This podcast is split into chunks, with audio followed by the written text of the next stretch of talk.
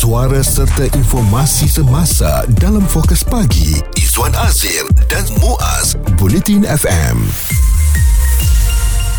Jumaat yang lalu pengumuman untuk belanjawan 2023 telah pun kita ketahui dan salah satu fokus utamanya adalah KPM Kementerian Pendidikan uh, Malaysia menerima peruntukan tertinggi iaitu 55.2 bilion berbanding 52.6 bilion pada tahun yang lepas dan ini sesuatu yang melegakan dan jom kita nak pecahkan dalam peruntukan yang akan diterima itu apa yang akan dibahagi-bahagikan. Daripada jumlah keseluruhan itu 2.3 bilion ringgit adalah untuk membina infrastruktur serta serta kemudahan pembelajaran terbaik di sekolah-sekolah dan ini termasuk 920 juta ringgit untuk menaik taraf bangunan serta infrastruktur 380 buah sekolah daif di seluruh negara khususnya di Sabah dan Sarawak melalui kaedah perolehan khas selain 900 juta ringgit untuk kerja-kerja menyelenggara kemudahan semua jenis sekolah termasuk sekolah kebangsaan, sekolah jenis kebangsaan Cina dan sekolah jenis kebangsaan Tamil. Jadi ini suatu inisiatif dan juga fokus yang diberi diberikan di bawah kerajaan perpaduan ini untuk memastikan anak-anak kita mendapat fasiliti terbaik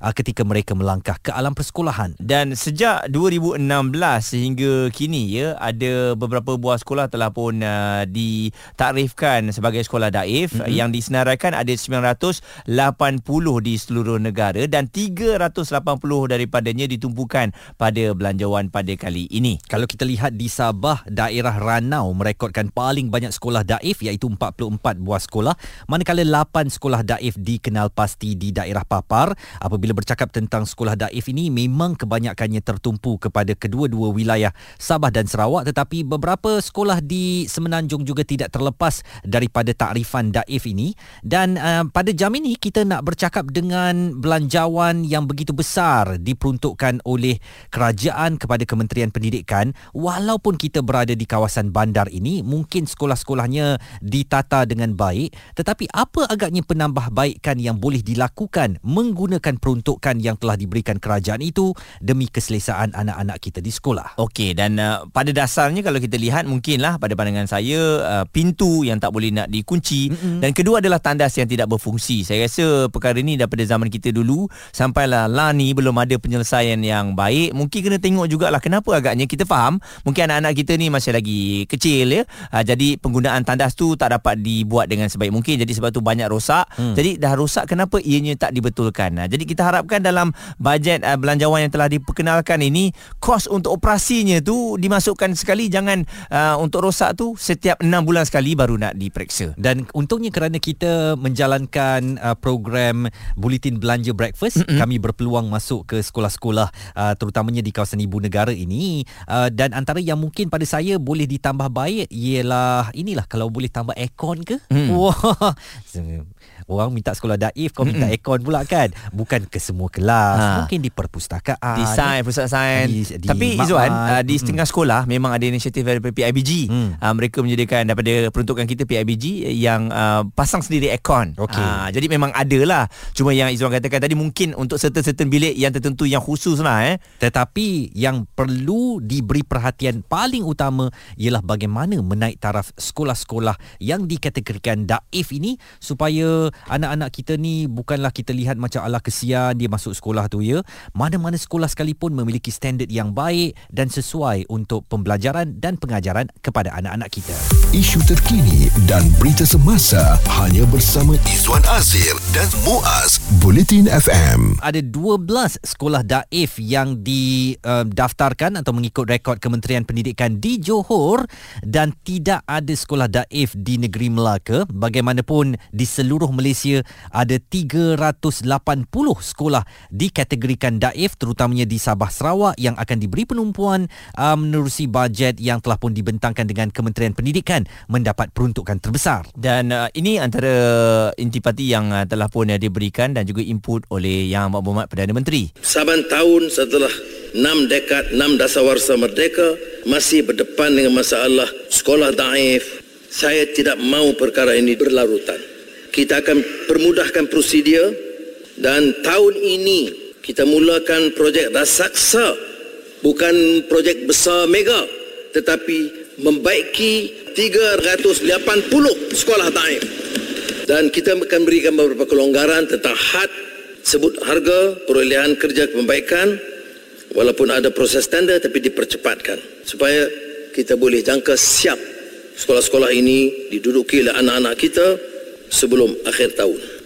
Datuk Seri Anwar Ibrahim ketika mengumumkan belanjawan 2023 di Dewan Rakyat dan berikut ini sambutan daripada orang ramai seperti reaksi mereka uh, untuk penambahbaikan sekolah-sekolah di seluruh negara.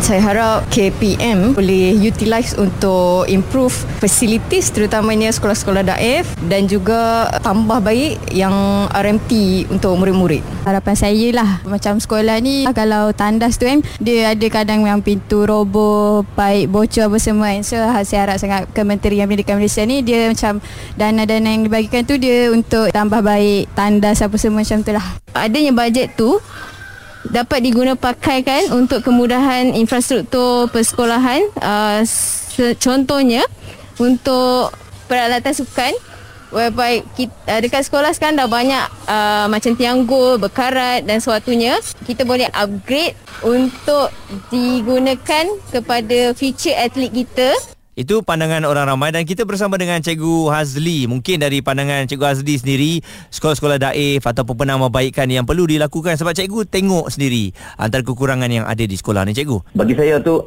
memang uh, cantik lah memang uh, kalau KPM dapat menyelesaikan masalah sekolah daif uh, kita tengok di banyak pernah sekali satu pengalaman kawan lah kawan saya yang mengajar di sekolah daif. Uh-huh. bangunan tu sendiri diperbuat daripada kayu. Pada zaman uh, milenium masih lagi bangunan dibuat daripada kayu. Uh, benda ni berlaku di uh, Sabah. Hmm. di sorry di Sarawak. Sekolah dengan keadaan cikgu nak masuk ke sekolah tu uh, ambil masa hanya menggunakan kereta sahaja. Hmm. oh dengan jalannya infrastrukturnya tak baik. Dengan sampai dekat sekolah tu uh, cikgu akan menginap di situ di rumah orang kata rumah panjang tu kan. Mm-hmm. dengan keadaan yang cukup tak selesa lah. Kalau uh, tetapi uh, yang baiknya yang satu yang saya nak kongsikanlah bersama. Apabila saya bertanya dengan kawan saya ni dia kata sikap murid-murid dia sikap bapa dia cukup bagus. Betul. Cukup baik. Semangat tu kuat Memang, ya. ha. Ya tumpuan Tetapi keadaan sekolah tu hmm. Kalau pihak KPM dapat menyelesaikan masalah di situ Di uh, bangunan, struktur bangunannya uh, Bagi keselesaan pada mereka Sebab mereka pun perlu pada uh, sesuatu yang lebih baiklah daripada hmm. yang ada sekarang kan Cikgu ya, Hazli berada di Kedah Bagaimana kepuasan hati cikgu tentang tahap uh, infrastruktur di sekolah-sekolah Kedah Terutamanya di kawasan luar bandar Seperti di Baling atau di belah Changlun sana ke? di Kedah yang saya rasa yang uh, tak ada lah. Mungkin ada segelintir yang kecil je lah untuk sekolah A. Tetapi di kawasan saya sendiri kalau sekolah kecil tu pun bangunan dia batu. Hmm. uh, kalau sebelah Changlun tu eh okey Changlun okay, no? nama je Changlun nama je nampak jauh je dekat-dekat Siam dah tapi okey dah. Ya, nama je Changlun tapi dia eh, sekolah cantik tau sebelah sana. Oh, dia okay. tak daerah sebelah sana memang sekolah cantik-cantik hmm. ha, tak tak risaulah. Di di Kedah ni saya rasa insyaallah tak ada masalah. Di Baling sana pun Walaupun kena bancis dah tiga kali kan mm-hmm. Sekolah cantik. Jadi respon yang diberikan oleh cikgu Memang uh, diperakui Dan saya yakinlah pihak KPM sendiri Telah mengkaji sekolah-sekolah daif ini. Seperti yang Perdana Menteri katakan Akan dipercepatkan Untuk uh, apa membantu sekolah-sekolah tersebut. Fokus pagi Izwan Azir dan Muaz. Komited memberikan anda berita dan info terkini Bulletin FM sekolah di kawasan anda Daif.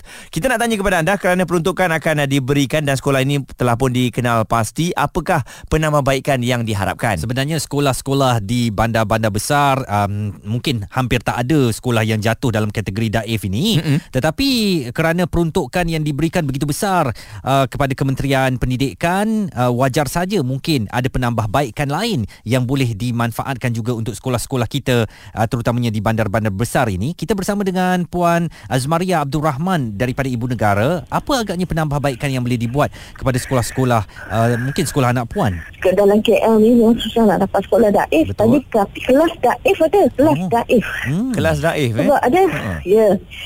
Sebab apa saya kata kelas daif? Saya ada uh, pergi ambil pergi sekolah ke, ada-ada hal pergi sekolah.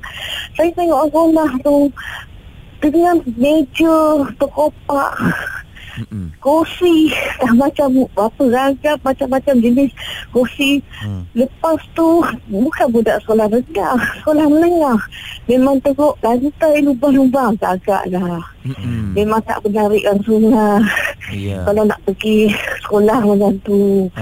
Tambah-tambah budak-budak besar kan. Mm-mm. Tambah-tambah lepas COVID ni Ramai budak-budak yang kadang-kadang Ambil kesempatan tak nak pergi sekolah Sebab apa?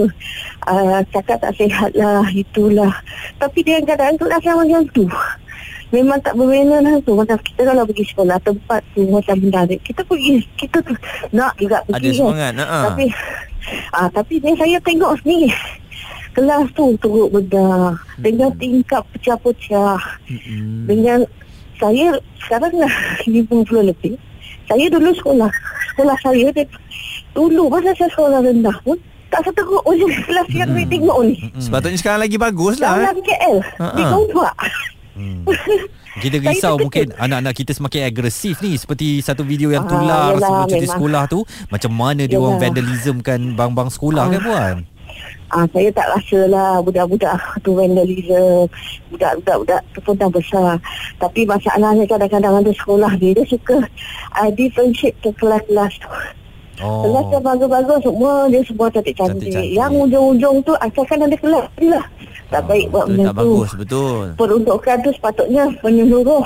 Dan itu pandangan daripada orang ramai bagaimana pula rasa hati daripada seorang pensyarah di Pusat Kajian Pendidikan dan Kesejahteraan Komuniti Universiti Kebangsaan Malaysia Dr Anwar Ahmad mengenai peruntukan kepada uh, sekolah-sekolah daif ini. Kita lihat ada sekolah-sekolah di kawasan luar bandar, sekolah daif. Saya dulu adalah guru di sekolah daif di Sarawak. Jadi saya sendiri dapat melihat bagaimana keadaan murid-murid yang berada di sekolah-sekolah daif ini berada dalam keadaan yang serba kekurangan. Bukan sahaja dari segi uh, bilik belajar mereka yang uh, kekurangan, mereka juga biasanya mendapat guru-guru yang dianggap guru baru yang baru dipostingkan selepas latihan. Sedangkan guru-guru pakar, guru-guru yang cemerlang ini kebanyakannya berada di sekolah-sekolah yang hebat kita mesti mengagihkan keadilan pendidikan kepada semua murid.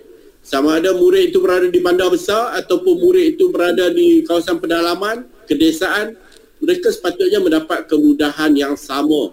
Mengapa tidak kita bina sekolah yang hebat itu juga di kawasan luar bandar? Mengapa hanya sekolah-sekolah hebat itu kita nampak di kawasan bandar saja? Uh, pada saya empati, rasa kesihan, rasa simpati dan kesedaran yang tinggi di kalangan pemimpin-pemimpin pendidikan kita. Kita berikan fokus kepada kumpulan miskin, kumpulan uh, anak-anak uh, OKU, anak-anak yang memerlukan uh, bantuan uh, dan sebagainya. Pendapat, komen serta perbincangan fokus pagi Izwan Azir dan Muaz Bulletin FM. Dalam zaman serba moden 2023 ini, mengapa ada sekolah lagi yang masih daif, uh, masih lagi dibina dengan papan? Apa penambahbaikan yang diharapkan sementara um, Kementerian Pendidikan mendapat peruntukan tertinggi daripada belanjawan 2023? Dan kita ada Hazman yang berada di Hulu Langat nak kongsikan pengalaman beliau Hazman. Cuma ini daif ni tentang facilities ke ataupun tentang pembelajaran? Uh, semualah maknanya Facilities lah eh facility. dan juga sekolah ah. Oh, okey. Sebab saya ni tekankan lebih daripada pembelajaran. Mm-mm. Kan? Okey, kalau katakan daif tu mungkinlah pada segi facilities tu penambahbaikan kelengkapan lah. Mm-mm. Mana yang kekurangan macam satu-satu building ke ada perpustakaan kipas, fasiliti biasa. Ya. Tapi saya lebih tekankan kepada pembelajaran lah. Mm-mm. Mungkin itu Apa berkait juga kan? Maknanya kalau Ya, ya, fasiliti tidak cantik, pembelajaran pun mungkin tak lancar kan? Ah itu mungkin juga Mm-mm. tapi saya lebih ah, nak tentukan kepada person in charge yang ah, yang mengajar. Kalau katakan sesuatu kawasan tu dia agak macam ke belakang, Mhm. Tu kenapa tidak kita hantar yang berpengalaman Hmm. untuk mengajar di tempat yang agak agak yang ke belakang tu. Mm-mm. Maksud saya encik tahu kan? Betul. Betul. Sebab uh, Ah. selalunya sekolah-sekolah yang ke belakang ni adalah guru-guru baru ya. guru-guru baru boleh tapi kita bagi yang kita tengoklah dia punya latar belakang yang berpengalaman dan dia boleh menyesuaikan diri dalam keadaan murid yang tidak begitu ya yang ke belakang ke belakang sangat ni kan Mm-mm. so kita kita akan pro and kontra lah maksudnya jangan yang yang terbaik jadi yang terbaik semua hantar yang di pekan-pekan ya di bandar-bandar ya yang yang jauh nun di di kawasan pendalaman semua kira cikgu ikut maksud saya minta maaf lah mm-hmm. cikgu ikut ini kertas je lah mm. ah, tak mau macam tu lah so mm-hmm. itu result dia mungkin kita tak dapat result yang terbaik lah Okey. Ah, maksudnya situ. Satu lagi secontoh, satu lagi contoh iaitu dalam bidang PPKI. Anak saya uh, OKU uh-huh. PPKI. PPKI itu uh, saya katakan uh, diberikan keutamaan sikit lah. Uh-huh. Tentang ada tadi saya terdengar tadi uh, penamahan aircon kan. So, uh-huh. Okey. Di sekolah anak saya itu kelas semua kelas dia ada 10 kelas semua dia akan taruh aircon. Okey. Ya. Mm-hmm. Ah, ha, sebab sebab budak-budak mekan khas ni dia kelainan sikit. Jadi pandangan uh, daripada ibu apa sendiri Zuan uh, meliputi segala-galanya ataupun uh, ianya lebih meluas lah eh bukan saja facilities kita tengok ianya bersangkut paut lah kalau mm-hmm. facilities tu tak bagus uh, jadi semangat nak datang ke sekolah ataupun tak datang juga betul. sebab memang betul lah kalau kipas contohnya kipas rosak kita ambil mudah je lah Ui, ada tiga kipas mm. dua rosak satu je boleh guna Aduh. jadi anak murid ni datang ke sekolah ke tak nak? Pula tu hari tu punya panas dan apa uh, pelajaran yang ada hari tu pula mungkin anak-anak kita tak gemarkannya mm-hmm. kan? Cikgu pula mood lain macam kipas rosak pun boleh jadi isu tau. Okey kita tolak tepi kipas rosak kipas bunyi. Ketak ketak ketak kan sakit kepala tu. Aduh kan sepanjang hari nak ha. dengar bunyi kipas tu kan? Semua perkara ini perlu mendapat perhatian kerajaan. Tetapi sikap dan juga bagaimana kita sayangkan harta milik negara ni mm-hmm. yang telah diberikan kepada kita untuk kita gunakannya juga perlu diterapkan. Kita tak mau timbul macam video yang bagaimana sebelum cuti tu para pelajar merosakkan barang-barangan sekolah ini sangat mendukacitakan. Bincang, debat dan pendapat bersama personaliti TV dan radio Izwan Azir dan Muaz Fokus Pagi di Bulletin FM. Sesungguhnya dan sememangnya kami menyambut baiklah eh dengan peruntukan yang telah pun uh, diberikan kepada KPM yang paling tinggi dengan 56.2 bilion selain daripada untuk membaiki naik taraf sekolah yang daif hmm. ada juga sekolah yang akan uh, dibina ya untuk menampung kepadatan uh, penduduk di beberapa buah negeri. Betul dan juga kalau di negeri-negeri um, pantai barat semenanjung terutamanya yang tak mengalami masalah sekolah daif ini mungkin kerajaan boleh meneliti dari segi meningkatkan uh, infrastruktur atau penambahbaikan sedia ada yang ada di sekolah tu sebagai contoh muas di perpustakaan Mm-mm. kadang-kadang kita tengok buku tu pun ya ampun um, muka surat dah tak ada kan Lama dah, ataupun eh? kulitnya dah koyak dah Mm-mm. tinggal nak tercabut daripada buku tu benda-benda begini um, kalau dibiarkan saja menyebabkan minat para pelajar untuk ke perpustakaan kurang. Jadi ada elok juga beberapa peruntukan digunakan untuk menambah baik perkhidmatan perpustakaan. Dan satu lagi dari segi meja dan kerusi eh ah, kalau dah rosak tu ah, bahaya untuk keselamatan pelajar-pelajar. Mm-hmm. terutamanya pelajar tahap satu sekolah rendah ni yang ah, belum tahu lagi menggunakan sebaik mungkin. Mm. uh, jadi kalau ada tajam ya uh, meja yang tercabut kemungkinan boleh jatuh dan sebagainya itu juga harus dilihat. Dan saya tak tahu juga dari segi pembetulan ataupun uh, apa kalau ada kerosakan lampu dan kipas eh uh, um, nak tukar kipas baru kena buka tender ke Izwan untuk hmm. nak dapat kipas baru kan? mungkin kot kan. Ha, tak, saya takut benda tu kalau baru nak di order, hmm. nak kena dapat peruntukan, jadi lama lah. Hmm. Tak ada tak ada kipas tu berbulan-bulan. Okey, kita nak dapatkan pandangan daripada seorang lagi pendengar Ibrahim Junaidi yang um, mahu supaya penambahbaikan ini uh, turut berlaku di kebanyakan sekolah dia sangat bersyukurlah sebab ada bantuan kepada sekolah-sekolah daif. Uh, jadi kita nampak uh, kerajaan mengambil berat tentang sekolah-sekolah ini khusus, khususnya kepada pendidikan lah. So artinya anak-anak di pedalaman, anak-anak yang di sekolah daif tu dapat merasai sama rata dengan uh, penduduk-penduduk bandar dan juga dapat bersekolah di sekolah yang sepatutnya lah. Mm-hmm. Dan ini juga uh, respon yang diberikan oleh Menteri Pendidikan Fadilina Sidik. Ya, memang menjadi keutamaan kita di KPM uh, melihat pada isu uh, sekolah daif ini uh, dan itu tujuan uh, kenapa um, lawatan-lawatan uh, maknanya kita giatkan di setiap negeri dan dalam tujuan aspirasi sebelum ini yang kita umumkan bahawa keutamaan kita adalah sekolah-sekolah daif pastikan uh, ia terus selamatlah untuk diduduki oleh pelajar dan guru. Baru-baru ini YB Fadlina melakukan lawatan um, ke kawasan Parlimen Papar bersama Menteri di Jabatan Perdana Menteri Hal Ehwal Sabah Sarawak dan tugas-tugas khas dan antara yang pastinya mendapat perhatian beliau bagaimana kedaifan sekolah-sekolah di wilayah Sabah ini yang sebenarnya memerlukan perhatian segera daripada kerajaan apabila ianya harus seimbang ataupun uh, standardnya lebih kurang sama dengan sekolah-sekolah yang dibina atau diselenggarakan di semenanjung Malaysia. Dan uh, dari segi PIBG juga uh, sekolah ya begitu penting sekali lah kerana adanya ibu bapa yang mungkin akan memberikan sumbangan ataupun mencari dana untuk sekolah tersebut amat dialu-alukan Izwan sebab uh, mungkin ada yang dana tak cukup ni uh, PIBG banyak membantu ya hmm. uh, untuk uh, menambah baik di kelas contohnya menukar barang-barang yang dah rosak jadi nak mencari dana ni pun saya rasa boleh kita jadikan YB yang ada setiap kawasan parlimen ini sekolah-sekolah di bawah mereka ni sebagai anak angkat mereka Betul. untuk tengok apa yang boleh bawa sebab mereka ni kan pemegang taruh uh, boleh cari pemegang taruh yang ada